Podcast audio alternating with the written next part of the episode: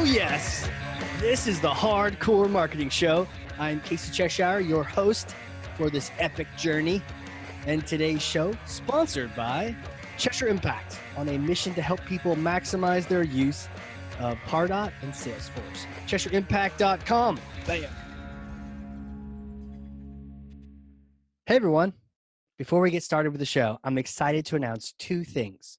First is that my book, Marketing Automation Unleashed, is now live on Amazon. So go get it. The second thing is we have a new sponsor, qualified.com. I'm going to tell you about them in the next couple seconds here and also how you can get a free copy of my book thanks to them. So, who are these people? Well, Qualified is the number one live chat and chatbot platform for Salesforce and Pardot. Sales reps can have real time, personalized conversations with who? Your hottest website visitors. So I want you to know I don't just partner with anyone. I genuinely love these guys and the platform. We use it at my company. Our sales team loves it. We've closed a lot of deals based on it, um, had a lot of great conversations with prospects too. So, you know, a lot of marketing these days is what? Hurry up and wait right? Fill out this form. And then if we pass you over to sales, maybe you'll swap six emails with them to find a good time to talk. But what if a prospect is doing research right now and they would chat now? Why not give them the opportunity? So the best part is your company actually decides what leads are worth a live chat. There's a lot of noise out there. You don't want to talk to everyone. So Qualified actually connects to Salesforce and Pardot and it's able to pull in lead and contact information so you can specifically know if you're talking to a VIP, a VP, a decision maker. It's really kind of like magic. Now, if you don't know who someone is, well, what happens then, Casey? Well, that's when the bots come in handy. Chat bots can then ask you know questions to further qualify a lead, find out if maybe this is someone you do want to talk to, and uh, they can book meetings while your sales team is out, and they can wake up the next morning with a bunch of meetings on their calendar. Now, here's the promo. If you are a company that wants to give your sales team this ability, right, to be able to talk to decision makers right when they're on your website, do this. Go to qualified.com and start a chat, right? They use their own tool, of course. Start a chat, tell them that Casey sent you. If you have Salesforce Pardot, when you schedule and then do a demo, they will send you a free copy of my book, Marketing Automation Unleashed. Not bad, right? Well, it's only while supplies last. So hop on this thing today. And that's it for sponsors. Let's get to the show. There it is. All right, we're recording, we're live. We're coming at you from Studio B in my coronavirus bunker here in my home office in the basement. And um, no windows, people. So if I go a little crazy on this podcast, you know why. No windows. Turn it into a vampire. But I'm excited to introduce our guest today. Um, he is an experienced digital marketer that is actually doing something fun, wild, scary for some people. He's in a sales role. He's a sales leader now. And the crossover wisdom, we're going to learn all about. We're going to talk all about what he's seeing. Have now he's looking back and looking at marketing, and he's working with uh, with marketers, and he can see what we're doing right and wrong, and can kind of share insights from the dark side, from the sales side. So um, happy to introduce Vice President of Sales at Vehicle Media, Daniel Weiner. Welcome to the show, sir. Thanks for having me. That was quite the intro. Yeah, yeah. Well, you're in a badass role right now. I mean, VP of Sales. That. Holy shit, a marketer that's now in sales. What is going on? Like, this is crazy, man. Welcome to the show. Thanks for having me. So the theme is really around this, like this intersection. You you are seeing things from both dimensions. You're like you're seeing in 3D. Sometimes in marketing, we're like stuck in 2D. We don't see what's going on around us. We don't see what's happening in sales. So you're going to kind of clear the way, the cobwebs sure. for us. Um, Looking forward here, to let, it. Let me pass you this. This is um, imaginary because the real one. This is Thor's hammer. put my hands up. Yeah, yeah, yeah. Here you go. Okay. Boom. Okay, that's Thor's hammer. Imaginary. Can't get coronavirus from it. Um, take that and smash for me some kind of myth bogus strategy, misconception that just drives you crazy. Do I need to hold my hands up while I do this the whole yeah, time? Yeah, you should do that and kind I of talk, I talk like in my hands anyways. Smash, um, you know, like like Hulk. Yeah, absolutely. One of the biggest myths I see, you know, that kind of skates the line of both sales and marketing would be the fact that, you know, a, lot of people think just because you start doing marketing that it's going to be successful. Um, it's just not the case. You know, no one really gives a shit about the campaigns you're running, what your team's doing, all that sort of stuff. And the market's going to dictate your success. Uh, the market being, you know, your customers, your clients, your partners, all sort of stuff like that. So yeah, you know, part of the, you know, the expectation management on my end, you know, where I skate sales and marketing would be, you know, letting clients know day one, you might not see anything happen. You might not see, um, you know tangible wins for a couple months you know and the thing that we're kind of trying to prove along the way is that things are moving in the right direction and you know tangible micro wins as we like to call them okay let's talk about that but you're you're kind of bursting people's bubbles right i think sometimes we forget we get sort of holistic or we get you know touchy feely and happy in marketing thinking you know just because i exist the universe is fair if i launch this email even if it's terrible but i think it's my baby like yeah. it might be an ugly baby. It might not work. It might just crash and burn. Sure. Yeah, and, no, it's yeah. 100% true. And I don't think it's bad to fail too. That's kind of like a, a misconception as well, you know. A lot of people think if you, you know, to use your email example, if you send an email and it's got like a horrific open rate or something like that, that, you know, the world is over. But from my side, you know, you just learned what not to do on the next email, you know, and kind of iterate. Not that you don't always want to win, but if, if, you know, a lot of times when you win, you don't necessarily learn as much than you would from a failure. You know, how true is that, right? You're winning, you're like, um, there's magic coming from my fingertips. But when complacent. you lose, yeah, yeah. Yeah, when you lose, it's just like, ugh, oh, painful, right? Like a painful lesson. Hopefully you take that lesson with you so you don't repeat it. Yeah, and it kind of puts things into perspective too, because oftentimes, you know, if you do something good, you think you're uh, you're hot shit, so to speak, or that yeah. you know you you found the uh, you know the secret sauce. And the biggest thing in marketing is this stuff changes, you know, daily, especially now now more than ever. It's a it's so true. So it might take months. You might fail. It's okay to fail, and and just keep trying. Right, like when you do fail, when you do skin your knee or your your email takes a, a header, right? It just dies on arrival. It's okay. Keep going. Learn from it. Do it again. Yeah, and to to that point, you know, you know, uh, to play devil's advocate and sell against myself here is you don't need to necessarily immediately start paying somebody to do the marketing. You should, you know, try it yourself because oftentimes, you know, people come to an agency or you know just outsource help too early i think where they don't have really like a good feel and not necessarily the money's wasted but it's not spent as efficiently or well as it could be if you knew more about your own business and your own marketing process and funnel and all that sort of stuff. Um, you know agency relationships and stuff of that nature oftentimes agencies are only as good as the information they're receiving from the client and the feedback and all that sort of stuff so yeah i right. think sometimes you know the best thing you can do before you start spending is just trying to do stuff yourself and see what works and doesn't work yeah not immediately outsourcing that's that's interesting that's a good point. and i think we'll talk about this because sort of the context around this is your vp of sales at a marketing agency is yeah that, that accurate? Okay. So, yeah, so yeah, so you it's kind of cool. You're like done marketing, now you're in sales, but you're still helping, you're still working with marketers to try to help them accomplish goals. Cool yeah. stuff. It's cool, multi back and forth crossover. Um, and before we get into like the some of the wisdom around agencies and keeping it real, understanding like how do you pick one and select one. I think this we can kind of get the inside scoop from you on that. You know, going back to your myth, um, could take months, might fail, okay to fail you know try some things yourself before you get started. And keep going. This is sort of the, is there anything else? This is sort of this sounds like this is the expectations you're setting with people whether they're working with your company or they're just doing their own marketing. It's like they need to have some ground rules set. They un, or understandings where this is like this is how to operate. You do. Um, i think the biggest thing is you know, once people have made the decision that, yeah, like we're going to outsource or we're going to work with somebody and start, you know, putting money towards marketing, yeah. that they don't need to be an active participant in the process. Mm. Um, I think that's probably the biggest, you know, sub misconception under that, that once you start doing marketing, you know, you're, you're just going to be automatically successful. Um, yeah. You know, I bring, you know, roughly 10 years of experience. We have clients of all shapes and sizes, and that you know those experiences translate to whoever i'm talking to as a prospect and they they gain that insight that we've gained of failures successes all sort of stuff however if somebody started their business or is in their business they're always coming to the table at first with you know substantially more information and just um, instinct around their business. So, Sure. you know, the more successful clients that we've ever had or that I've ever worked with, you know, for my entire life are the ones who are super engaged, um, Oh yeah. that yeah, are yeah. constantly providing feedback.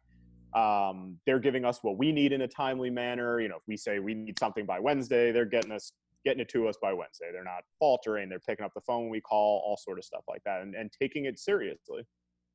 Yeah, it, it's so true. Like I've fallen in that trap. I think a lot of people do.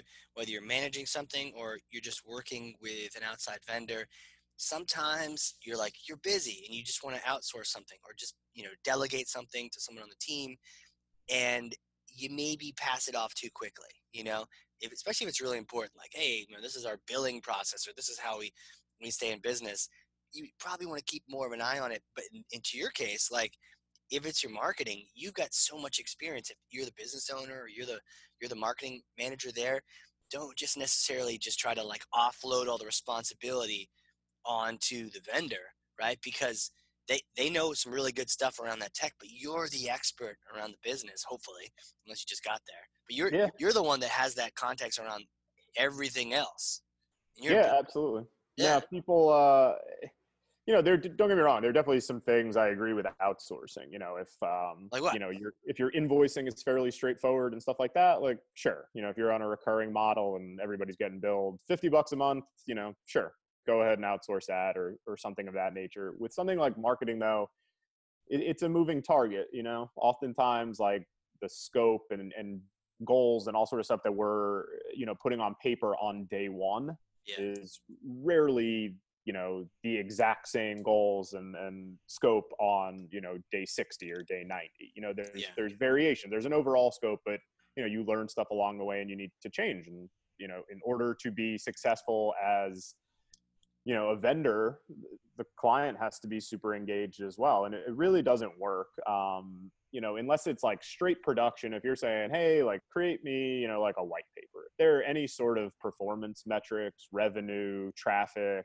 um you know clicks calls leads anything of that nature you really need an engaged person on the other end of the line to work with you and your team Yeah. You know, I guess that kind of ties into a thought I was having as you were saying that, which is like there's some things you can outsource. There's some things you probably shouldn't. Yeah. And um, in marketing, I'm, I, it's kind of funny. My team does, you know, marketing automation tech.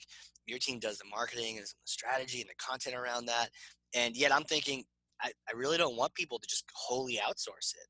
Yeah. I want them to be involved, you know? I want them to like collaborate with the person they're working with. And I think it helps just to, to still own the results and the responsibility if you're working there. Like if you don't hit the lead number, throwing your vendor under the bus is not going to help you as a marketer. It's not going to help No. your career. Like you need to be involved. And if they're not doing their job, got to cut them loose sooner than later because it's still you on the line. It's still it's your actual job. They're just you know coming in to help out. So you're right. It's like you know teamwork makes the dream work here. You need to be involved. Still own the thing. Don't delegate the responsibility. Just get the assistance and the knowledge from them. Yeah and our, our entire business model which people forget you know is we we our success is tied to their success you know if the you know our client you know if they're a vp of marketing or whoever that may be you know if our target is i don't know call it you know 50 leads a month or something like that Yeah. and we hit that or exceed that you know they look like a champion Yes. um, and they're going to you know theoretically want to grow with us at that current client and also you know if they move jobs and whatnot i'd like to think that they would take us with them you know and then give Mhm. us a shot at that next career but you know if if if you only get 30 leads that month yeah like to me it's not um you've got to understand what's going on. There's so many different factors that go into marketing and oftentimes we don't have control over some of them. So yeah figuring out like the best way to proceed and making sure expectations are realistic as well you know that's a big piece of um, the sales process from my end of kind of you know a client comes to the table with these are my goals and you know oftentimes inside you know i'm thinking those are some really lofty goals you know and we try to break it down for them in terms of like metrics like oh in order to you know hit these revenue goals you have like from our side like here's what we would have to provide you in terms of leads and what your team would have to close you know and if they're still like yeah that seems completely realistic you know my job is to kind of bring them to to the middle and meet somewhere in between of like well you know based on what we've seen I don't think we can realistically do that for you. You know, Sure. here's something at least out of the gate, you know, month Yeah. one. Here's something a little more tangible that I think we can achieve, you know, call it day zero to 90, the first three months of an engagement, which I think is like a really important part of, you know, the original, you know, line I gave you of that, you know, you don't just come out of the gates and immediately crush it. Sometimes you do. It's not impossible, but like that first three months of an engagement to me is such a crucial part of learning and understanding and eh, Mhm. learning and understanding each other as well not just you know what's going on with your marketing Right. how, pe- how people work how they you know what type of things they respond to reporting all that sort of stuff Right. You know, you brought up this word, expectations, and my it's, favorite word It's so powerful, and I think um, the majority of the time when good companies have an unhappy customer, and like even Cheshire Impact, like CSAT is like 9.7, 9.8, 98 percent type thing, really high. But if there's ever someone who's like not happy, it's not because they're our team, because they've just they're amazing warriors, right? And Yeah. Our sales teams are fantastic, but it's expectations. What were you expecting? And did and it's usually did we clarify for you at the very beginning? yeah You know, do we do we make sure we understand your expectations, and did we write them all down? And did we make sure we pass that on to the, the rest of the team? Are you getting what you expected? And ideally, and normally, what happens with us, it's like I'm sure with your team too. It's like expectations are exceeded every time. People are tickled pink. They're excited. But it's any time that you didn't clarify those expectations. To your point, hey, you're asking for crazy pink bananas. Like that doesn't exist. yeah We probably shouldn't work together. Doing that early helps you avoid all the crazy expectation problems later on. No, I definitely agree. I think it's too what I've realized, you know, over the years is every VP of marketing is different, every director of marketing is different. They have wildly different experience, different knowledge bases, and I think earlier in my career I used to think, you know, oh, th- this person knows this, um, or that, you know, without asking or talking about, it, like, yeah, of course they know Oh, that, yeah. or, or or or assume that, or know the process that we're going through for this thing, because the last five people I dealt with did. Um, yeah like our, our process definitely has evolved over the years to account for that of you know how do we make sure that yeah like um, virtually as close to 24 7 as possible they know exactly what we're doing the the reason we're doing it and what the you know expected or hoped for outcome is based on what we're doing Right, right. And you know what's cool? These this is like an insight into sales work that I think marketers need to be aware of. The idea of expectations, the idea, and you brought up just now, assumptions. And I think we should just we should beat up expectations, beat up assumptions. You know that whole phrase like when you assume it makes an ass out of you and me. If you haven't heard that, now you have. But if you I have have. heard that, you rolled your eyes at me. It's true though. you just you just invented that that's crazy that's, no, I just I just You're- invented that. TM Casey Cheshire you're you're brilliant 2020. there you go All proceeds benefit COVID.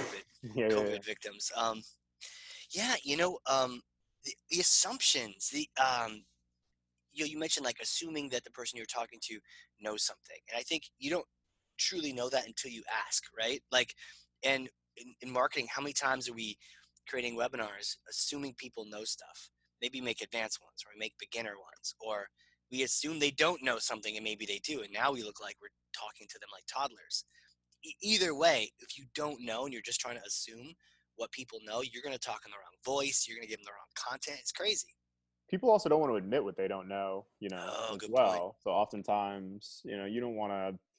I'm guilty of it. I've done it in the past. You know, if you somebody says, uh, you know, like uh, you know, an anagram or something or a, a three-letter abbreviation, you're like, oh yeah, I know what that is, uh, and then you go look it up after. Um, I think part of that's too. You know, we we you know our engagements are called partnerships which you know a lot of people say like oh that's just like a feel good word for you know contract and client engagement or something which you know part of it is for sure. Um, what's that? Good branding. yeah but it, it really is true you know like the the clients that i've had for two three four years and stuff like that we are a partnership. Like we speak openly with each other. If i don't understand something that they're asking for i tell them. It, it doesn't there, there's really no benefit of not having at least that i can think of uh, as close to 100% um, you know transparency as possible you don't know Yeah. something or you don't understand why we're doing something you know it's it's not going to last it's just it, it, comes down to trust you know you need to Right. trust what we're doing you don't have to know 100% of everything we're doing or why things are done um, you know you're paying us for the expertise but you know you need to have trust that what we're doing is at least the right direction for you know that time period How do you build trust? What's your secret recipe for that? I'd say not selling, honestly. Like in my sales career, you know, I can draw like a clear line to a couple years ago. Like I used to do the stuff that I hate that people do today, you know, like sending shitty LinkedIn messages, um, you know, without knowing the person and stuff like that. And I, I stopped and really stopped trying to sell and just started doing stuff like this and talking to as many people as possible. Um, I don't know if that's necessarily a secret recipe, but yeah, just being their their person, you know, Yeah. helping them out with something when there's not necessarily an expectation of money or an expectation of getting something in return.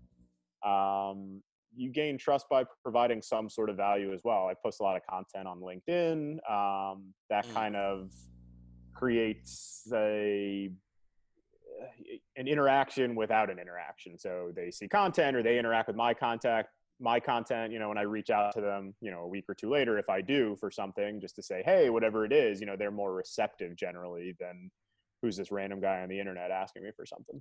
Right. Right. But yeah, you So- can't, you can't, you, you can't fake trust, you know, like my, my, my clients are, you know, some of my clients have taken a year to become a client or six months to become a client. Um, and yeah, it's worth it at the end. There's also people who have not become a client that I've, you know, invested a ton of time. I think that's part of it. You really can't, you really can't fake it. You got to honestly care somewhat. You got to give a shit about their business. Um, you got to be willing to, you know, times like this, especially, you know, people, true colors come out in times of um, distress or, oh, so true. you know, worried. Our, our clients are as worried as the rest of people. And, you know, you got to be willing to, within reason, do, uh, do what you can.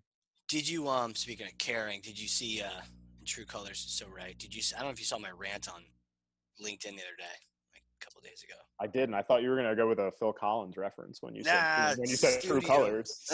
oh, True Colors. Yeah, yeah, I know. I mean, Phil Collins. uh, You know, Yeah. I'm not sure when the right time is to listen to that again, but I I do know at the at the time in the '90s that that was a good it was a good song. Oh, Um, no, I didn't see your rant. Tell me about it. I love Yeah. a good. Yeah, no, you know, I, and I don't usually do that because I, I got I don't got time I don't got time for that, people. But um, yeah, um, we received an email from a competitor, a competitor Salesforce partner, probably because we're on their list or I don't know, whatever. Um, They're and we got this you. You're doing something right. Yeah, right, right. So, um, see, where is this thing? Uh, and so I, we get this email, and the internal conversation between some of our managers was like, "Do we use this thing, or like, do we copy this?" And I look at the email, and I'm trying to pull it up over here. It basically, um, let's see, what, did it?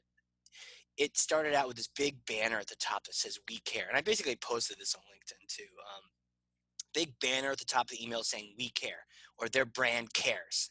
It- It's like this brand, you know, we care, it cares, something like that. And it that kind of I pay attention to that because one of our core values at Chash is we care.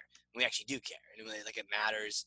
And if you don't care, like it's a core value. Like be part of the team, you gotta you gotta care about your clients. And um, and so it's like we care. And then in the email, it's like, hey, are you affected by COVID nineteen? And they're using the keywords and everything and they're like, "Are you affected by this thing? Um, we we care about you. We want to help." And it's like, and so we're offering you our services, and we can't wait to work with you and help you in your time of need. And then there's like a pricing table, and something about having the we care. Okay, I found it. The we care thing on there, and then a pricing table. I was just Yeah. like grossed out. And you know, like I'd been seeing probably a lot of these, so this was like the tip of the of the match where it was just like, uh, it was like in an effort to combat COVID nineteen and the revenue impacts it had on companies today, Blank has created a special program, and Blank supports customers with internal resources at a fraction of the cost. Right? So it's like, oh, I see. You you're not you're not really helping, and then you go and you look at the prices, and you're like, that looks like your normal prices. So like, what are you even doing? You're just using that keyword to kind of like get our attention. And it's like there's a lot of noise out. I know everyone's doing that, but there's a lot of noise out there just to get people's attention. But then to say that you care and Yeah. be like, buy my shit. No, if you care, like, uh, do you have an emergency thing where you're gonna help train people on the spot to do Salesforce so they can cover in this time of need? Like, put your friggin' ass out there and like actually help people. So I was Yeah. pissed. I ranted. I actually filled up the LinkedIn. I fa- there's a max apparently, and I filled it up. And um, Did you feel a pic- better after? Did you feel better afterwards? Yeah, I did. Good. That's But you know, the dilemma was like, do I cover their name or not? Yeah, and, like, yeah. I like you took the high wish- road. I, I wish we should show, right? Like whenever it's like cops or something and they blur someone's face, it's like, no, they're not an alleged person. I mean, I know they haven't been convicted yet, but we all on national television just literally saw them break the law. Yeah. So what they probably wouldn't. about? Yeah, but that's you the know? thing. They they sent that out to the masses. So Yeah, right. I just want to Yeah. throw them under the bus and be like, but anyways, the whole point was not to get them in trouble, but it was more of just, I and people like, why are you so pissed off? And I was like, I just want to warn other marketers, like, don't do this because if you do this now, and you said this at the very beginning, you're like, you know, what you do in those times, right? What you do, your true colors show show. This company, their true colors have shown, and I will remember that. I will remember them if I ever see them in another Salesforce event. I might even mention it to them every time I see them because we were all down in this shit and like they were doing that. And my company could have done the same thing, but we Yeah. didn't. You know, so anyways, I just put it out there. I wanted people to know, like, don't be like these people. And it, I know it's a it's a valid question because my own team was like, well, you know, should we use it? And what I told people was like, whatever you do, just don't use COVID nineteen or coronavirus. Like, I think it's okay to mention, hey, are you locked down like I am? Sucks, right? Let's Yeah. let's meet. Let's get a co- like virtual coffee or something. I think that's totally cool. Like, you can't ignore the present. Totally get it, but like to be like, hey, there's a lot of people trying to get attention for coronavirus. You don't need to be another one of those brands being like, "What's up? We're trying to help you. We care." Like, ah, don't fake it. You know, it's so gross. Yeah, I saw. I can't remember who posted it. Um, like one of the one of the what I call link, LinkedIn thought leaders. Um, Oh yeah, And I aren't we stole- all? Aren't we all though? I, I borrowed a piece of it for some of the email, but no, I've been I've been trying to get everybody on the phone basically just to talk. But the ones that I have emailed, um, you know, people that are in the pipeline or whatnot, you know, the note is basically short and sweet. It's um, if what we were talking about before this is still of interest to you, let me know. If not, hopefully when things cool down, we can return and talk talk some business. And if there's anything Sure. that's what I'm saying. The people I genuinely care about, I've already called and left voicemails and stuff like that. I don't think Yeah. me saying it in an email necessarily buys it. Again, like I take the transparent line, but you know, pre all this with sales, like you know, it's a it's a it's a game. It's you know, I know I want your money, and I think we provide value. You know, you know that I want your money. You're not sure if I provide value, but you know I want your money. Um, you know, and you go back and forth and, and play that dance. Like that Yeah. piece hasn't changed because Right. of this. Right. Um, We're still trying to get you to buy stuff, but we want to help you. Right, but I also understand that like, you know, the rebranding that I was discussing or the website project probably went like to the wayside in terms of like, I don't know, like making sure employees can feed their families and stuff. Like I understand that. So I Yeah. think it would be I, I saw some people saying like you shouldn't even be bringing up the situation, which I disagree with. It's the Yeah, elephant in the room. If you don't, I think it's weird. I don't think you need to dwell on it, but yeah, if you if you don't bring up on the phone or something like, yeah, this is pretty crazy. What are you doing to stay sane? You know, stuff like that. Um, I think I would feel weird if somebody didn't bring it up. I'd be like, wait, are they not affected by this? Are they still like, Right. You know, going about their day? But yeah, I mean, everybody got those. I've seen a lot of memes about like every company you've ever given your email address to, like sending you an email about what they're doing. Was that for Mark Was that the cartoon? Do you see that? I've seen a lot of those. Yeah. Okay, yeah. Uh, Mark, I don't have you heard of the Marketoonist? Uh-uh. You got to you got to check him out. Um, it's just like market market unist. So like it's like Yeah. marketoonist, longtime marketer, big corporate marketer, and he just loves cartooning. And he real and he like started doodling about how silly the, his job was in the big meetings, and it took off. So now he's got a book, and he was on the oh, podcast nice. too. And and you're and you're right. It, it- one of those things too, where it's like, hey, every brand we ever knew is now emailing us to say, how are you doing? You know? when you when when this is all over, you should fly all of your podcast participants to like somewhere tropical to Wouldn't have you know a meetup or something. Oh yeah. and, and he can draw caricatures of all of us. That would be Perfect. awesome. Absolutely. Be like, no, no, it's not a vacation for you. You got to work. Yeah, yeah, yeah, absolutely. No, that's cool. Yeah, right. So I'm, you, but your point, you know, around that was like, you know, everyone there and their mom is trying to reach out. I think the reason I was mad about that, and I think why we're talking about it, is like, because I do care, you know, and like, I, I think it's okay to to joke, to jest. I mean, we're all kind of it's a stressful situation, but at the same time, like, people have died, and people, you know, and like, it's a it's a It's sensitive just un- topic. it's just uncertainty. I've also realized too, like people I'm I've been you know dealing with as my point of contact for my pipeline, like they might not have a job currently.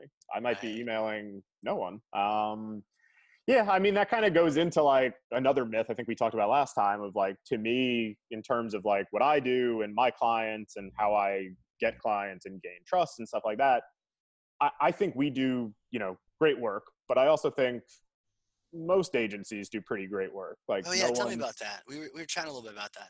Yeah i don't i don't think i, I think nowadays like you know with the, the way the internet progresses everything and just you know so many talented creative people out there i think it's you know the, the work comes secondary. It's like 90% relationship 10% work only because i don't think anybody's doing terrible work you know? Some people do things better than others and there's process that's better than others but you know if somebody creates something that a client hates you know I'm of the opinion they probably got some bad uh direction or didn't get Yeah. or didn't get information because Biased much? truly um You're right. Like it, for great, I mean, I've seen, I had some graphic designers in my day that had like drawn logos. Shout out to Brianna and you know all the people on our team too that like have made this wizard type effort where I'm just like, oh my gosh, like that's a like the logo for this and show. the client and the client hates it probably Well, no, thankfully I was the client, so I Oh. was like happy with it.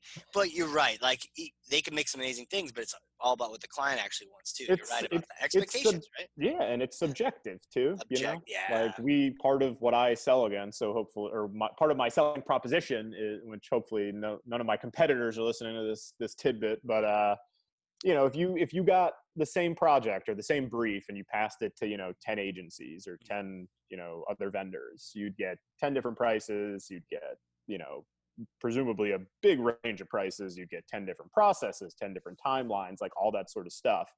You know if you if you wipe all that away like who do you want to deal with? You know uh, to me the sales process is very indicative of what the engagement is going to be like once there's an exchange Yeah. of money you know? If you're if you're a shithead during prospecting and not following up and not being proactive and not being helpful Yeah, what makes you think that that's going to change you know once you're paying for it that's a good Um, point. so no i think it's dating metaphor too, right? yeah, hundred percent. And that just that's you know th- this just reiterates that or kind of hits that home that Yeah. during this process, yeah, like the people you're close with, you know, they're probably picking up the phone and like if you don't answer, leaving a voicemail, like, hey, is there anything? You know, just want to make sure your job was safe. Like, if, Yeah. if not, is there anything I can do to help? Right. Before it's like, hey, about that, uh, those white papers we were going to create for you, like, what you think? Still want to Right. do this? it yeah it just see it seems disingenuous like you know there's like this pandemic going on right like and you're asking me about white papers but maybe you still need white papers it's more about like how can i help you Yeah, know if you it- genuinely want to Yeah, it's also leadership too. Like I still understand, Yeah. like people have jobs and they've got to do what, for the somewhat, what they're being told. You know, so like if an you know I've seen a lot of like SDRs being berated on LinkedIn for like still you know sending InMails and just like getting to the point and like sending their normal cadence and stuff like that, which yeah I don't think is their fault. They're they're trying to keep their job and then hit metrics and numbers and stuff like that that have been provided to them by leadership. To me, it's more tone deaf on that end of not um, you know changing with the times. yeah yeah you the, that trust is huge. I mean i've been writing down keywords and you know some of the things you said here along the way and i've got expectations are in big letter assumptions are in big letter trust building and care and you know you mentioned that that 90% relationship 10% work. Um, I, these are all like and this is i'm so glad you're here right? Because these these are the insights that we marketing we're focused on oftentimes we're, we're not fo- like focused on a single area we're kind of like zoomed out to see Yeah. the whole process and there's a value in marketing for doing that but sales can be very much zoomed in on the relationship on that that closing portion of that part. And it's important to understand and for marketers to zoom in every now and then so they get a sense for what's that very important part the sales is doing at the very end of this thing. How can I assist with that? And it, and it can be true that relationship is key.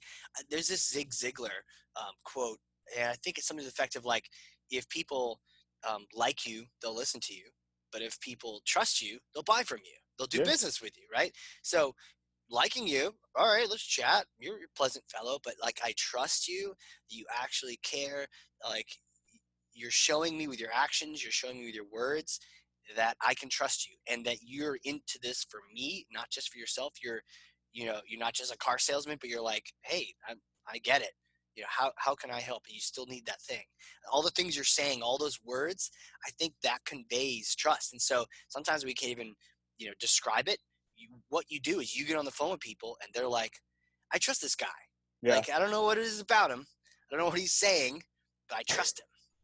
Yeah, no, I agree. And, and don't get me wrong, like you can't do if if you do horrific work, you know, Yeah. eventually the thing will end and people are gonna get pissed off. To me, like in that same vein, like delivering on time and delivering what you're supposed to on time. Like people are, and rightly so. Like if you're, you know, if you're a vendor, and this goes back to every word you just said as well, you know, if you're a vendor and you tell someone I'm sending you, you know, a homepage design by Wednesday at five o'clock. Yeah. Wednesday at 501 something is triggered inside of them to not trust you. You even if you send it even even if you send it at 502 in my opinion, it's, it's something switches of well they still sent it but it wasn't exactly like why didn't they is what I think and I'm the exact same way you know with, with my team as well like if you if Right. you I would rather you tell me if I need something you know again sales and marketing I think you know at least for me like I butt heads just from like a timeliness thing of like Yeah. you know, this sale, like I need these things right now. And I would rather somebody tell me, Danny, it's going to be a week than tell me it's going to be three days Yeah. if they're going to miss the deadline. Because the, the, the flame of anger inside of me, of me expecting and changing my process and probably letting a client know, like, oh, you're getting this Wednesday, all goes up in smoke. I would much rather somebody tell me, me, somebody tell me, hey, Danny, it's going to be a week. So I can pass to the client, hey, you know, things are a little weird right now. We've had to restructure some stuff with what's going on. Like, it's going to take a little longer. It's going to be a week, but we'll definitely have it to you, you know, next week by such and such date and time. Right. Right. You know, th- there's something about that, like keep the keeping your promises. Um, it's like your word, right? You've Yeah. said this will happen, so you need to deliver on that. And I think that's so huge. Have you heard of the four agreements? I think so. Don Miguel Ruiz. Um, no, maybe think it not. was though. Jesse. Uh, someone had told me about this, and it's a cool. It's a short little book called The Four Agreements, and they're be impeccable with your word. Don't take anything personally. Don't make assumptions, and always do your best. It sounds like what we're talking about here on this podcast. no, All those things. Am I Don Miguel. Ruiz right now? uh, are you? Maybe you've come back, Don. Don Ruiz, Don Miguel. How are you, sir? Like, welcome to the podcast. Yeah, Uh, I, I agree with with all of them. And for me too, like you know, I'm I'm selling a service that somebody else is doing, like another team member. So like I'm not Yeah. personally doing the design or the development of a website, say. Yeah. So my word also has to be backed up by their word. So like having clear expectations and not assuming anything with my team as well has been, you know, a big thing too over the years. You know, at the beginning, you know, oftentimes it's like, oh, can we just do this thing like really fast and having to come to terms with, yeah, like, you know, if you do that a hundred times, like nobody has any time in the day for, right. you know, what they were planning on doing. So yeah, I mean, being transparent with clients as well as internally of what you guys can do and timing and all that sort of stuff, which is why, you know, I lean heavily on like our creative director at our company. Yeah, and, and I, I think what you're talking about too, this is this is cool because there's things you're aware of and then there's things you can control. Yeah. And what you're making sure happens is you're being impeccable with your word with what you can control, right? Yeah. Like you have a creative director and you you trust that person who probably delivers on their word. They got to Yeah. but they've got their area they can control. What you can control is that relationship and the conversations you're having pre-sale, setting expectations, the things you can do. If you're going to say, I'm going to send you a link to that webinar tomorrow, like by tomorrow, it'll happen. I'm going to send you that SOW today, it'll happen. you are only able to control what you can control. Yeah. And so, dot, dot, dot, marketers listening to this, hey, what can you control? You can't control the salespeople. You can't force them to call. Um, but like, what can you control it? As a marketer, you know that if people are signing up for the webinar, you can control that they're going to get a confirmation email. We were just talking about this the other day. You and like, or if you promise them in an email that when they click on that, they go to the landing page or the webinar, Yeah. Whatever you promise them or in that ad, whatever you've said you're going to give them, you actually give them. Like you're being impeccable with their word, and I think it starts there.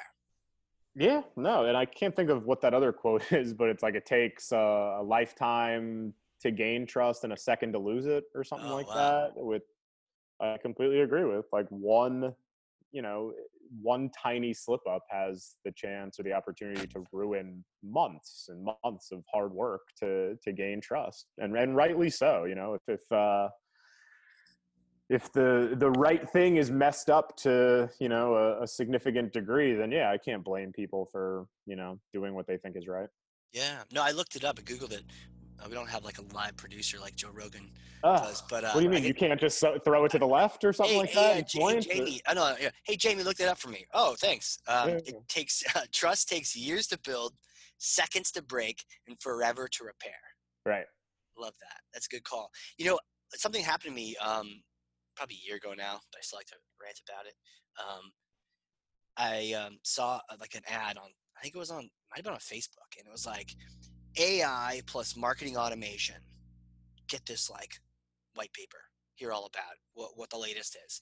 okay You know me, right? Marketing automation, that's my bag. So I'm like, I see I go, oh yeah. And then AI, there's so much myth around it right now that I'm like, Yeah. I really want to know how does AI tie into marketing automation? So I click on the thing. You know, it- we sometimes I'll just do this to kind of see what where it goes to. But in this case, I really did want to you know, add to my brain to understand a little bit more how these things might intersect. And so I go to the landing page, filling out their little stupid form. I don't remember the form much at all because what I wanted was that content. So I filled it out. I knew that they were gonna, you know, get my information. I'm okay with that. It's a barter. They give me the white paper. And I'm like, all right, let's get this, let's make this happen. I download it, I Yeah. pull it up. It's designed beautifully. The, at the top, the header, they, someone had a designer, and I get to it, and it's junk. It's fluff. There's nothing in it. It's like they hired a content writer in Antarctica. Sorry, Antarctica. I don't know, man. It was just, it was so are bad. you, su- are you sure i'm not from antarctica you didn't ask that I know. I could have. uh, Did I offend you? Uh, i'm deeply offended now I got, like, the entire uh, the entire continent listens to this podcast, and now they're all just gonna they're all gonna change. those they're, are those listen, are my people they're gonna listen to I Love Marketing instead. I just Yeah, lost yeah, them yeah. Um, you know, but like I would, I just I don't remember specifics other than like what they had promised right with their word as a marketer. With their and the ad was great, the pictures were great, everything was designed super well. But when I got this white paper, I could tell, and I was like, okay, I'm not learning anything. I don't know if anyone else is learning anything. I'm not just being like picky. It's just like it was, my expectations were destroyed. Like it didn't. So I was pissed. I immediately unsubscribed. I might have wrote them a reply. feels like, good it feels good to unsubscribe doesn't it i feel like that's i feel like that's like the, the this this this day and age's like version of like corporate breakup Yeah, yeah. Like, don't call take, me. Take me off your email list. Yeah, don't call me, bro. immediately. I'm out of this thing. Um, yeah, so I unsubscribed. Probably wrote a wrote back saying like how mad I was, like a sentence, just like I'm disappointed in this paper, whatever. But you know what happened the next day? A sales rep called me. Did he give you a good sales pitch? Had no idea that I was pissed that I'd Ah. unsubscribed or any of those things. It was like, like, you love us, right? yeah, and he was like, "Hey, um, have you heard of uh, this company?" And I was like, "Oh yeah, I've heard of this company. I mean, this is like when we talk about like You're like, welcome to my podcast. Yeah. Wait, hey, hold on. Let me hit record real quick. You're live on the air. Um, yeah, but you know, when we talk about like don't mess with COVID in this time, people will remember. Like I will, rem- I will remember that you are the company that like that like scammed me and got me to fill Yeah. out that thing with some clickbait and then delivered nothing. And I was like, dude, honestly, that was the worst paper I've ever seen in my life. And I really, because of that, I don't trust you guys. I don't talk to you. I'm sorry. It's nothing on you. I was nice Sure. to him because like it's not him, but I just it's like. I'm sorry, man. Marketing put a bad taste in my mouth with that white Yeah. paper. that just made me think though. That kind of just proves the point from like the very beginning that of how difficult marketing is you know? Like and how many and how many different expectations there are. Like you're you're in it you're in the business.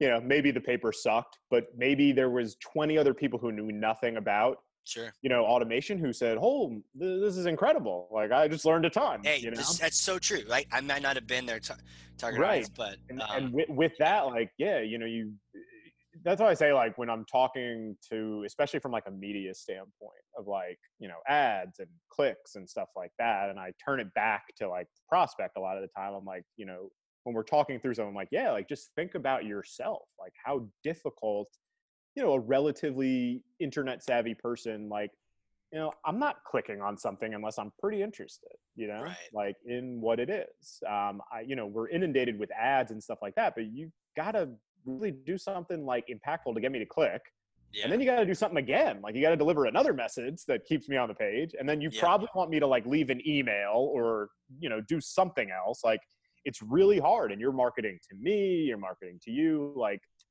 you know people of all different education level you know on that topic so yeah like marketing i, I say that to people all the time like marketing's hard like you know yeah. I I love the devil's advocate, you know, rather than just going with me on the fact that uh, this company's terrible. You're like, well, Casey, they, they maybe don't get me wrong not the guy. Yeah, it was probably fully shit i, possible- I yes, trust no, you it, it it's totally sucked. possible that I was just being like, you know, like super genius Casey at the moment, being like, I didn't learn a single thing here. Um, i try to I take myself out of it you know, I, yeah, I try to take myself out of it when I'm thinking of it. Like if I if I look at something and I think it sucks, I'm like, is that because like we do this or like does this actually suck? You know? right, right. And it's hard. Like I, you know, it's like you're in the matrix. You're like, wait, does that suck? Like, do I suck? Did I, you know, do I True. know? You know, it's it's so marketing is just so subjective. Like you can know everything about your, you know, your ICP and who you're Yeah. supposed to market to and stuff. Other people are gonna get through, you know, too. Yeah. Um, you know, and you want to put forth like a good message to them. It's just a lot, you know. Yeah, you know, it's true. I, I think I have experienced that. Maybe I'm just more critical of marketing because, hey, I'm a marketer and hold ourselves to high standards. But like, I'll see an ad, you know, like Super Bowl ads, right? We know people spend millions of dollars on them, and not all of them are good, Yeah. or they were targeted to those people, right? Like, I, I know there's, you know, there's ads that target certain demographics watching at certain times, and if you're like, oh, that was terrible, you know, maybe there's like nine million people that loved it. yeah. No, I agree. I think not- it was. Uh, for you. I think Gary V's company did what was it, the Planters ad this year that everybody hated. He got like reamed on TV for and stuff Really? like that. And I Tell, think tell me about it. I didn't hear about that. I, I don't. I don't want to misspeak on. it. I think the whole shtick Ah, was. you can like- misspeak. That's half half of the show is all I'll about. just lie. That's how we build trust here. Um, no, I saw. I'm pretty sure it was the Mr. Planters ad was done by VaynerMedia. Um, oh, the baby nut. Did he do that? I'm pretty sure. Oh, I, yeah. Plant, baby nut was. I saw one. It was like kind of terrible but cute. I guess you're like. and I think it. got- I think it got overall like really bad reviews. And I whatever interview I saw with him, he was like, you know, basically like, "Fuck you guys." like, let's let's wait. Ah, let's what wait- does, man. Let's wait a couple months and see like what the numbers are before you tell me this commercial sucked. And that's part of honestly like. I agree again to go back to like not the work necessarily more the relationship. Like Yeah. at the end of the day, if I'm talking to a client and they're and I use this all the time, like you know, when you're talking about like the nuances of like creative stuff like that, like, oh, like should Uh, this yeah. be green? Should this be blue? And oftentimes I'll take a step back and be like, look, man, like if I told you you could sell more and there was like a picture of like an elephant smoking a cigarette, like, do you really care like what you know this is? Like you want to drive traffic and action. Like let's try a bunch of these things. Like, let's not Mhm. get hung up on like this one color Oh, that's or good point.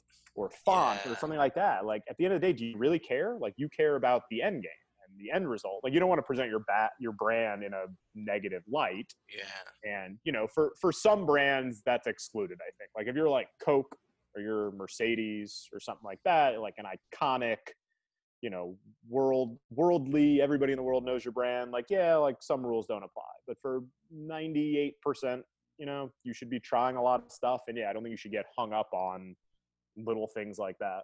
Yeah. Yeah, it's a good point, right? Do you want it to be successful or do you want it to look good? Sometimes you can have both. So, but like if you were going to err in one direction or not, which way would you go? It's like the goal. Have the Yeah. goal in mind. How many leads do you want to have? What do you want Yeah. to have come in? Yeah, it makes sense. You know, I, I looked it up. The baby nut was during the, the, the super last Super Bowl. Yeah. Makes sense because I didn't watch it because my Patriots weren't in it. And I'm a probably Giant not watching it this year either. I have nothing to live for as a Giant fan, so I, you want a couple, didn't you? I mean, you beat us, I think.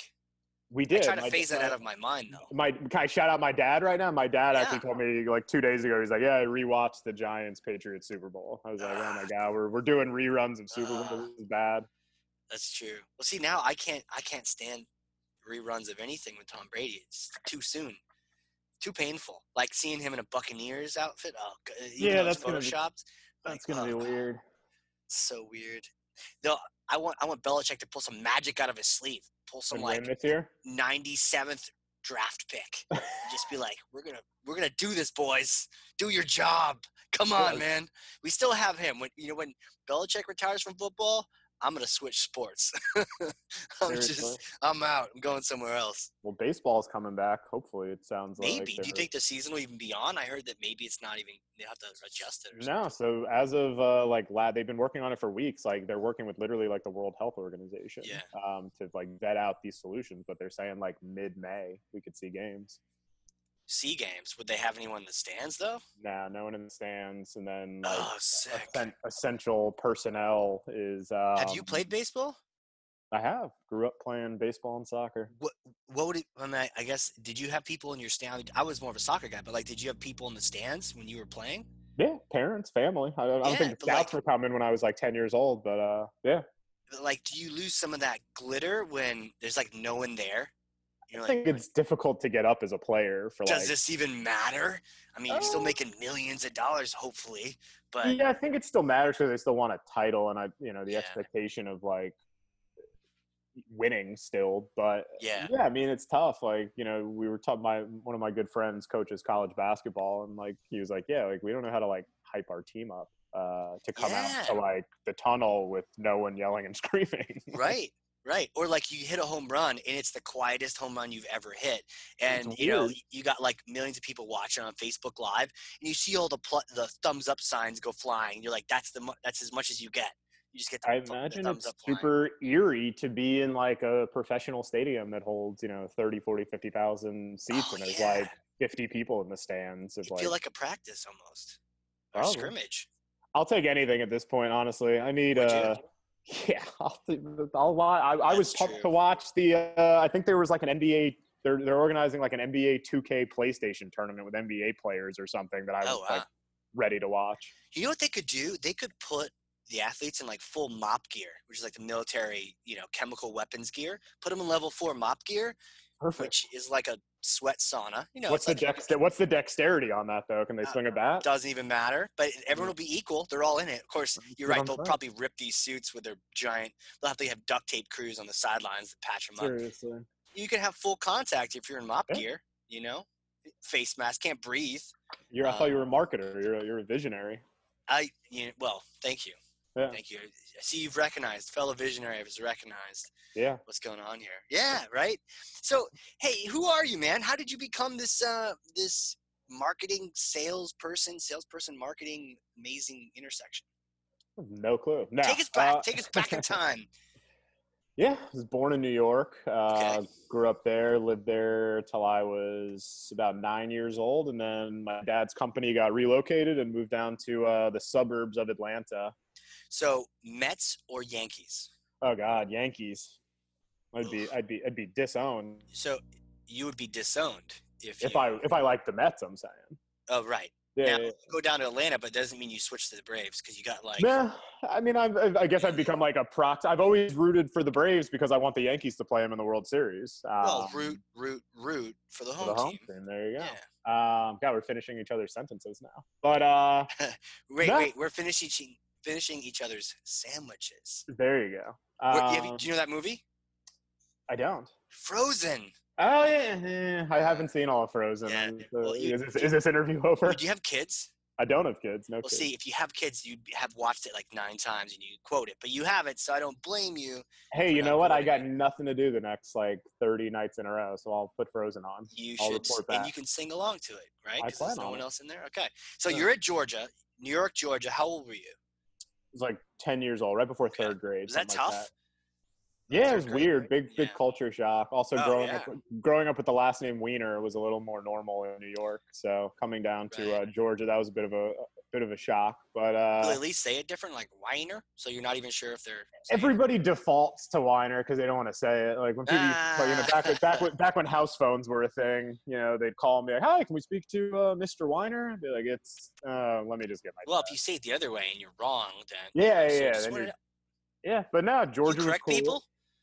Always, yeah. I, I used to not. Now I do because it's funny to see people's reactions when I'm like, no, it's it's we-" or when they because a lot of people will be like, Danny, whoa, like they don't want to go either way, and I finish. I'm like, it's Wiener. You can. Danny, Dan, yeah, yeah, Danny, Daniel. Just drop the last name. Yeah. Um, okay, it's a you like you're just owning it, right? You're owning Yeah. it. You're like, actually, it's Wiener, sir. I mean, what was I like growing up with that as a last name? Was that crazy, or did you just like own it? I owned it. It was it was never really like people were like, oh, did you always get bullied? I was like, no. Like it was honestly, I, I say to this day, like I probably wouldn't know half the people I know if my name wasn't Wiener. Because when you're a kid, people thought it was funny, and Yeah, like, oh, right. Are you that Wiener kid? Ah, that's cool. Yeah, as opposed, Yeah. it's like your name was dumbass or something. you No. know? So no, Yeah. I mean that's still what my lifelong friends call me. But no, Ah, high school right, of course, here. of course. Yeah. Ended So- up uh, Yeah, playing a Georgia. ton. Yeah, playing a bunch of sports growing up. Nice. Uh, a lot of baseball, a lot of soccer. Ended up doing college at Clemson in South Carolina. Go Tigers. Okay. Uh, was Heard a lot about those guys. I hear those games are. And who's the rival with Clemson? South Carolina. Oh, got it. We don't like those guys, but yeah, Clemson was amazing. Can't say You ever enough. punched Uh, anyone from that school? I have not. I've never been that type of fan. I mean, there's honestly Okay. been stories of like people like killing each other after those games. I oh was damn! I, I was more of the opinion of like, well, let's get drunk and have fun. So Right. um, that was more my brand in college. But Right. yeah, Clemson Okay. was awesome. Both roommates had lake houses around the corner, which was awesome. So really good four years of my life. And no, you went to school for it was like communications. Yeah. And what was the thought? Just like, hey, let's pick a major. Because I mean, at what point are you figuring out what you want to do in life? No clue. That's actually funny. I can still vividly remember like sitting in the orientation, like before you went to, you know, college, like I Yeah. guess like the month or two prior. And, you know, they're talking through like majors and stuff and like, you know, how if you don't know what you want to do, like Right. what you should do. And the, the the line from like the president was like, Oh, if you don't know what you want to do, like you should become a communications major because communications majors can do anything. Like if you're good at writing or if you're good at speaking, I'm like, oh, sounds just like me perfect and i can still vividly remember getting like questions after college when i interviewed like all right well we see you're a communications major like what what can you do i'm like i got no Okay. clue they told me i could do anything like what do you mean so I mean, I guess that's true. He did. They did set you set you right. I mean, that is if you can do that stuff, that works. I've also heard like that's like the easy major. It Um, was it, it was for me honestly i've always found writing to be rel- writing has always come naturally to me Yeah. and the majority of work as a communications major was long form writing and the tests as well so okay. Yeah. I've, yeah, yeah. I've never been the best like multiple choice test taker, but I can write about my point of view very easily. So Okay. to that end, like yeah, if you can bring up a point and defend it, like you probably get an A um, Right. if you defend it well. So yeah, I found it to be, for me at least, relatively easy, but I can't say that for everybody else. Yeah, and, you know, played, here I- to my strong suit. right here I am saying easy, but like if it's your if it's your jam, like and I say that too because like I was comm as well. I was computer science and comm, right? Because I was a little bit of this, a little bit of that, and um, but you're right. Like if, if you like writing, then that can really play into your your skills and, and what's fun. So Yeah. um, okay, so you do that, but you get out in the real world and they're like, what what what skills do you have? Well, I graduated. I graduated in 2008 during the recession, so Oh damn, what was that like? sucked. no, Yeah. no one was hiring, and Did you work in like Chick Fil A down there in, in Georgia? I moved back in with my parents for like a year, I want to say, Sure. and while I was looking for like normal normal jobs. I worked at a UPS store actually. No kid. Like, do you wear the brown uniform and stuff? I think we wore it wasn't like a full on brown uniform. I think I wore like Okay. a brown a brown UPS polo. Yeah, shout out shout out UPS right now. But um Yeah, do you, do you do like overlays of this where we like throw the UPS logo up in this or uh, Not yet, but we might want to try I was, I was gonna say you can shout out my dad and UPS, but uh, no, did that while I was looking for you know what I consider normal jobs and just didn't have luck. Um, started doing like a little bit of freelance work that I would find online for like writing and social media was still like in its infancy and people didn't really know what to do with it. Um, I had put my resume. Kind of still don't, do they?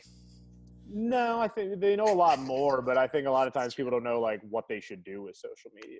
But um, yeah, I put my resume on like every what I considered cool job board, you know, Yeah. back back when I graduated, and I actually got like a super random, so random that myself as well as my parents thought it was like a scam, someone trying to steal my money. Um, the very little money I had back then after college, probably like twenty bucks, but uh, from Facebook, uh, asking if I wanted to interview for a contract role uh, it was an absurd process. It was uh, I had to go through like multiple rounds of like this, like live um, live sessions of operating Facebook. Basically, Oh. like they would ask me questions like, "Well, how would you do this?" Like all around their ad platform, um, and I had to like figure it out like while we did it and stuff like that. And I actually got the job, which was kind of like my first foray into social media and marketing. And once once Facebook was on my resume, even though it was you know a short contract gig, like everything I applied for was in the social media vein. So it was like the mothership. Actually, you were a contractor for them. It was Wow. the mothership. Yeah, worked from home. Uh, large, largely involved with uh, stuffing envelopes, but yeah, I got to work on their uh, self-serve ad platform actually back in it was, this was like 2009. So Jeez. Yeah. But I hear you, right? You, you slap that puppy on the resume, and people are like, "Oh, teach us, teach us the way. I don't understand this. Thefacebook.com. Please help us out with it." Yeah, That's cool. yeah, and that pointed me in the direction. Um, so like my first, you know, relatively normal gig was uh, at an automotive retailer. Uh, Okay. Started their social media department, so I was creating and managing social profiles for like 80 to 90 uh, car dealerships across the country. Jeez. Yeah. Car dealerships. Yeah, definitely an interesting space for uh, for marketing. And, I mean, yeah, it's cutthroat, right? I mean, you have to really show up. I mean, Cutthroat, old everyone's school, selling cars. very- Commoditized, really. Yeah, it's very driven by price. So you know, Yeah. price and experience, and you rarely, you know, think about yourself. Like I've I've had both positive and negative car experiences. Even the positive ones, I expect. I don't really want to tell anyone. I'm like, oh, like yeah, they should be decent human beings, you know. Yeah. well, Um, the but- trouble with haggling is that, like, no one actually wins, you know? So you always feel like you're in this adversarial. it's still just such an i can't believe it honestly i got a new car um when was that last summer and it's still such an antiquated process it is Yeah. I got one Um, more recent, like February or something. And you're right. It's painful for me, actually. it's i you know i knew exactly what i wanted i knew exactly what i wanted to pay i told them this and it was still like a four hour process and they still do the thing where they walk over with like a piece of paper and write the price and i'm like no. Like they're like well how about this? I'm like still no.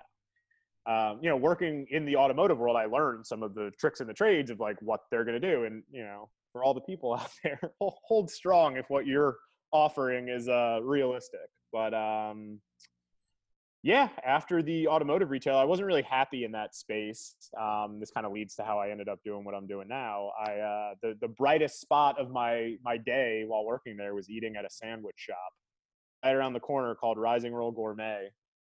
Ate there basically every single day, and uh, I looked on their Facebook page one day and noticed they didn't really have a presence.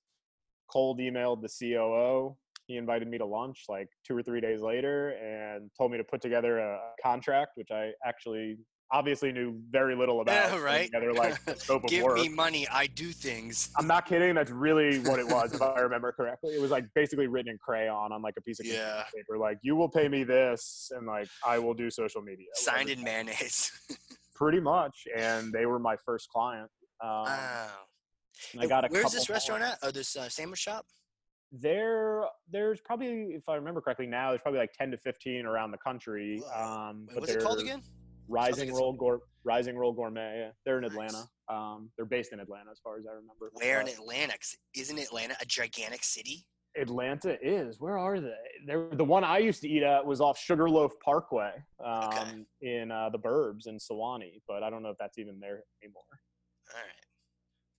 But yeah, Well, if I I'm ever in that area, I need to check it out because it sounds like this place is legit. You're eating there now. Eating there every day out of necessity, or just like this was like great sandwich or something. Great sandwiches. I consider That's good. myself a sandwich connoisseur. They do uh, they do the sandwich right. there. Favorite sandwich from that place? What do you recommend? grilled chicken, one? grilled chicken panini. Oh, okay. See, these are the important things. The details. That's what I'm journey I thought this. cap. I thought this whole thing was going to be about sandwiches. I feel. I feel uh. Oh, it is. No, that was the pre-show. Didn't record any of that. This is Right. now we're gonna get into the sandwich. you didn't. You didn't even tape any of that. I No, we did. No, Yeah, live from, Yeah, yeah, from. Miami, the sandwich show. Wouldn't that be interesting? A sandwich show. Do you think? I would- would. You know, I'm your first guest if you do. it'd be hilarious. I would have like triple the listeners just talking about sandwiches, and I'd be like, "No, people, don't listen to this show. You shouldn't Yeah. listen." Ah. Um, people just want to hear about it. But you know, it's like watching a food show on on YouTube. It's cool until it starts making you really hungry, and you're like, "Never Yeah. mind." That's how I feel about like diners, drive-ins, and dives. Yeah, yeah. Like I just recently found this guy. He's like fisherman life or something. He goes and he catches like fish straight from the, off the coast of California or something, Yeah. and like cuts it up and grills it right there, you know, shoreside, and, and has lunch. Just had some fish tacos last night. I was like, damn, I gotta, I gotta unsubscribe from this guy. Or at least just not see That's him your as next. much. That's your next podcast. Yeah, a fish podcast. I know nothing about it, people, but we're gonna eat good food. Yeah. That'd be great. Um, yeah, man. So, so all this stuff is happening, and, and and now you're doing your thing. Like, here's a question: If you could go back in time, in a time machine, which I may or may not have in Nashua, New Hampshire, Okay. um, and go back and advise yourself, maybe you know, beginning of your career, you just got out of college. What would you tell yourself? You've been, you've done a lot of things, you've seen a lot of things. Any kind of advice you would give yourself?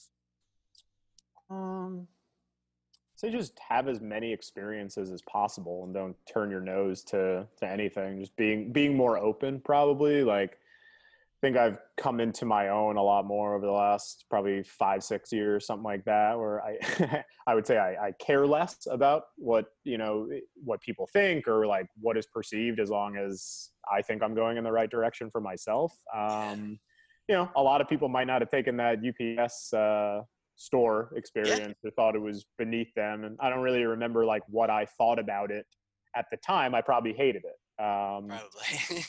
currently now though, like thinking back to some of that stuff and like dealing with customers and people, like yeah, it probably without me knowing it, set me up for success in future situations. So totally. yeah, I would just I would just be saying say openness to anything. People should be talking to as many people as possible. And the oh, biggest thing I tell myself is probably just because I felt like I missed an opportunity to start earlier is start building your network if you haven't already from day one as early How as do we do that? I would- I- It's so critical, but how, how do you practically do that? you've it, it's two ways you, you've got to you can't fake it you know like we talked about earlier like Yeah. you have to you have to want to grow your network and be willing to help with getting nothing in return um, i think that's the biggest thing. Like if you go in saying like i want to network with this person or get to know this person because they could become a client that can be your end game but Yeah. you, you can't you can't force that. Um, i'm not saying go you know talk to a thousand uh, you know random random people but in your field like if you're in marketing and you want to talk to vps of marketing be realistic. You're not going to you know they, they've got a hundred vendors hitting them up daily probably and you're not you, you know they they don't know you so you have to get to know them so Yeah. I would say networking events um, and just putting yourself out there more. Like one thing I haven't done a ton of that I've been playing around with is you know Instagram Live or just video on LinkedIn. You know, Yeah. little tidbits and stuff, and it's it's a weird thing putting yourself out there. Um. But you you have to, and that I think is where like the the cream rises to the top with a lot of you know people and success. Personal branding is bigger than ever, and I wish I had started years before I had. Start that sooner. That's a good call. Do you know uh, BombBomb? Have you heard of that? I don't think It's like so. a video app. You should check it Uh-uh. out. Literally the word bomb twice dot com. I don't know where that name came. I, I think I should know where that name came came from. But um, I was chatting with uh, Ethan Beute from BombBomb. He's their evangelist, and you basically you should check this out because you can send these emails. You hit a little button and just record like a 10 second video or like a minute video to send along with people. They can see you, they can trust you more, especially these days. Um, but I had asked them the same questions. I'm like, if I send a video to people, are they gonna think I'm stupid? Like, are they gonna think I'm an idiot? We have uh, Um, our our document signing uh, software that we use uh, has a feature where when you send it, you can record like a you know a live video of you being like, really hey, you're, in the you're- document signing. So we send it. You know, I upload the PDF and then I you know put who I want to send it to, and yeah, I can I can write a note or Mhm. I can send a video with it. So when they get the email, I think it would be in the email of like, hey, here's here's your document, please sign. Yeah. and I can't decide like what I would if it's an opportunity to be like funny or you know I don't I don't know what I would say like hey just wanted to let you know like here's your here's your proposal even though it says it's your proposal um but yeah we've played around with that we just haven't done it yet Huh. Um, I I like it, and I, I think it goes to your point. Like build trust sooner than later, right? Don't wait on your network. Don't wait for your network to when you need it. Like I love you said earlier. Like help people out. Be there to meet people. Pick the right people, but then try to help them. How can I help you? Can't be about you- same thing in your social game, right? You can't just hey, every, the world must retweet me. Like no one Right. cares. To your very first point you made at the very beginning, no one gives a shit. So you got to Yeah. go out there and care about other people. I think there's a lot of people trying to get your attention, but there's not a lot of people, um, you know, who are trying to give attention. So give attention to people. Make them Sure. feel good. Help them out. I agree Yeah, I like it, man. Um, so you know what? What's up? You, you, you have any time for fun these days? I mean, we're kind of all quarantined. What do you do when you're not crushing your your sales and marketing game?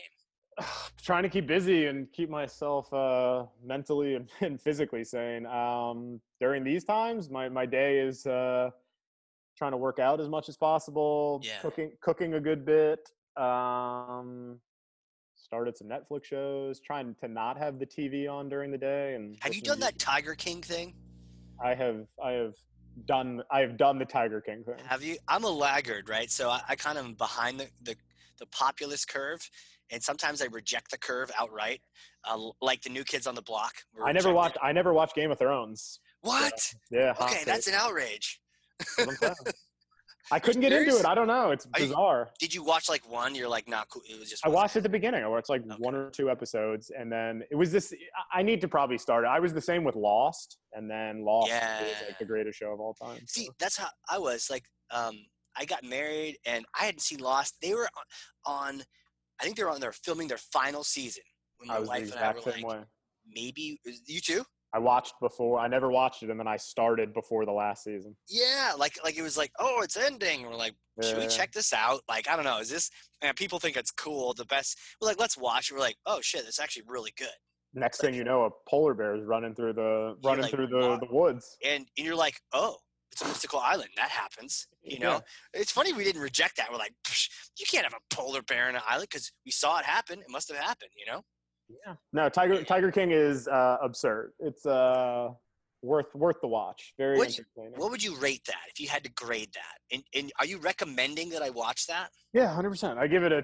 It depends on what you're into. I like absurd, absurd stuff, and the characters on this show are like, they're so absurd they have to be made up, but they're real apparently. So They're real because it's a documentary, apparently, right? yeah, they are. Um, Damn. he's who I want to be for Halloween. So that tells you Uh, something. really? Yeah. See, I was thinking of being the coronavirus for Halloween. I don't know if that's too soon or not. I think you have to put too soon on it, like so that there's like a disclaimer. oh, you're- it's if so good. Like a hi, my name is too soon. Yeah. Thought I would be dressed as a bug drinking Corona. I hope we're able to celebrate Halloween this year. You know what? That would be great. I, it would be a great celebration to be able to celebrate about it. If we're Yeah. still being wacky by Halloween, it, it, I won't be doing that costume.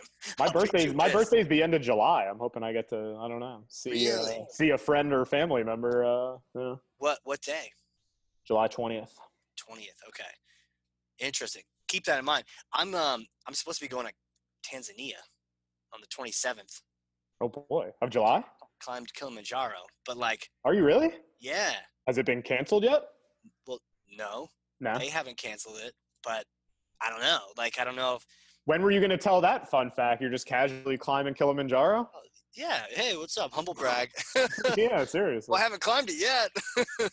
um, but yeah, but now my training's a little off too. I went out with a backpack and had like 30 pounds in it just to get get some training on. But yeah, man, like I don't know, July might be too soon. You know. Yeah. Um, I, and I'm not worried per se, but like I don't want to freak the family out, and I don't want to have it like wonder if come I across. wonder what the I wonder what the travel will be like by then too. Yeah. Traveling over there. I mean, I could just cancel the flight. Delta's cool with it, but like, I don't know. I mean, is that irresponsible or is that like, you know, like socially irresponsible? Like, you know, the world is kind of struggling with a challenge, and you're just gonna go fly off to Tanzania, or is that like, don't let the virus win, keep on with your life, you know, support local business? I don't know. I don't know either. I think call. that I think that answer today will be much different from when you get closer Yeah. to uh to your trip to make that. You who knows? Maybe you won't have to make the trip. Maybe they'll just tell you, yeah, it's completely fine. But I don't know. Yeah, that'd be great. That'd be great. But not that like the day they say everything's fine, everyone come out of your houses. I think I'll wait for day two.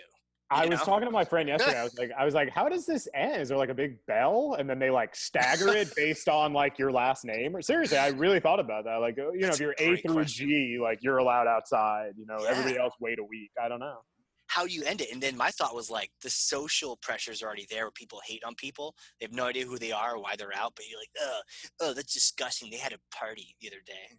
Maybe it's good pressure. I don't know. But I could see the even though they've said you can all leave, I could see social pressure people being like, Yeah, but you could stay in your home for like another week and save more people's lives. Like when when do you when do you ever leave if you're gonna save lives? The longer you stay isolated, you just never leave. I agree No. with a lot of the social pressure, only because I want this to end as quickly as possible. And it's like, Agreed. if if I agree. if, if everybody Totally. acting like a maniac for a shorter period of time does that, then I think that's the socially responsible. Thing. I love that. Yeah. So- Yeah. Hit it hard, go crazy, but then get back to everything quickly. So Yeah. jobs are good, families are good, people are still healthy. We just need the medical.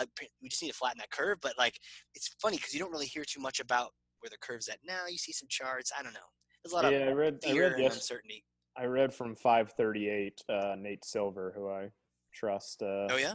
With my data. Uh, yesterday or the other day, they put out an interesting article about just how difficult it is to model and predict this type of stuff because the data is so bad currently and it's all over the place. They just don't have, you know, you're making assumptions and extrapolations based on raw uh, stuff that you don't even know because they're, te- you know, if tests were more readily available, but I don't know. Hopefully, uh, I don't know, as few sicknesses and deaths as possible, and we get back to relative normalcy as soon as possible. I was seeing like June and July from some of the studies I've seen. To your point, no one really knows, but it'd be helpful to have a have a thing.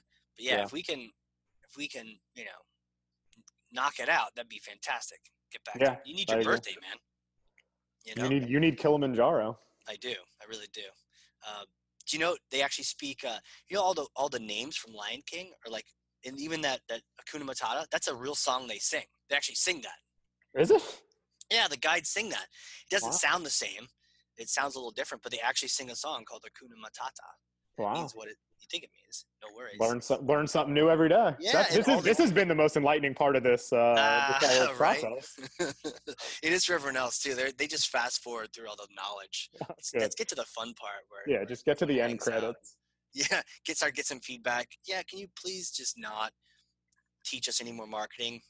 We just want Yeah. we just want to hang out. Like, oh, cool. But no, I think it's I think it's fun because that way you feel like you've learned something, accomplished something, but also can just relax too at the end. Yeah. Um, but yeah, hey, feedback people. Casey at CheshireImpact.com. There Hit me go. up. Casey at CheshireImpact.com. Um, yeah, you know, for the nine million people listening to this right now. So hey, man, where can people? Speaking of my email address, where can people connect with you? Throw some links, some social platforms out. Where do you want people to hit you up? I would say LinkedIn is usually a good spot. Uh, Daniel Weiner, and then you know if somebody wants to email me, uh, Danny D A N N Y at vehiclemedia.com. Nice, nice. And if you, you want- the I've been Twitter do- game I've- too? Yeah, Twitter, Twitter, I don't. I don't. I, I consume Twitter. I don't. Uh, I don't post a lot anymore. I've been doing. You know, I'm on. Uh, I've got a message board over there. Day 23 every morning. I post a uh, Corona or quarantine relevant song lyric song uh, on Instagram. Uh, oh no shit. That's cool. Daniel Weiner. So feel free That's to go cool. check that out as well for some feel good. Bro, your Twitter is locked. What are you doing? I stopped tweeting.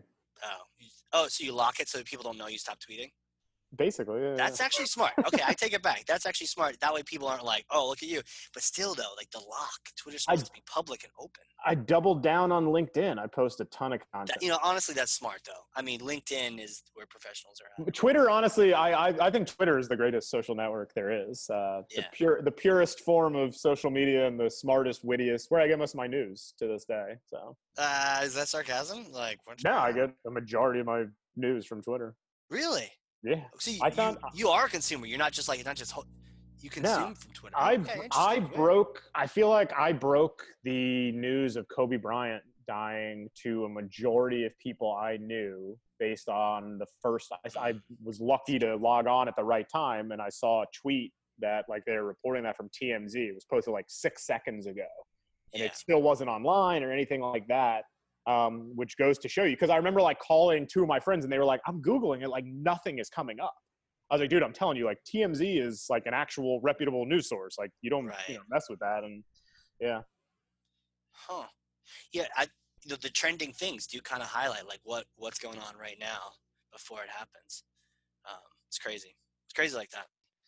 Oh, that's funny. We are just laughing like uh, Zoom Zoom made it all the way through and uh, then froze up a little bit on us. I'm not sure if it's the Wi-Fi or Zoom, but God bless them for keeping their networks running. This kind of is keeping thank me you, sane at least in my basement. keeping keeping my social life up as well.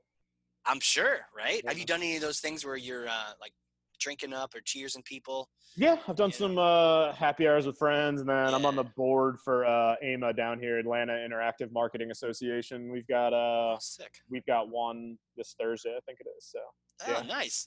Yeah, I got to get looped in on more of that. Um, I ended up uh, meeting up with someone last night um, uh, off of Slack. I was like, hey, you want to hop on Zoom? Just like pour your drink and hop on Zoom. And a couple people from uh, one of the communities I'm in on Slack was like, yeah, why not? nice. You know, just kind of doing Good to good to see some faces and hear uh, some Yeah. voices versus uh, texting and all that right There's still something better about in person, but it it's it's it's better than nothing, right? It's better than just a phone call. Yeah, I agree. So, well, hey, man, this has been cool. This has been really cool. I've been having fun here. Thank you so much for coming on here. Yeah, I appreciate you having me. Um, for those listening, if you learned something, and I know you did, because I got a page and a half of notes over here.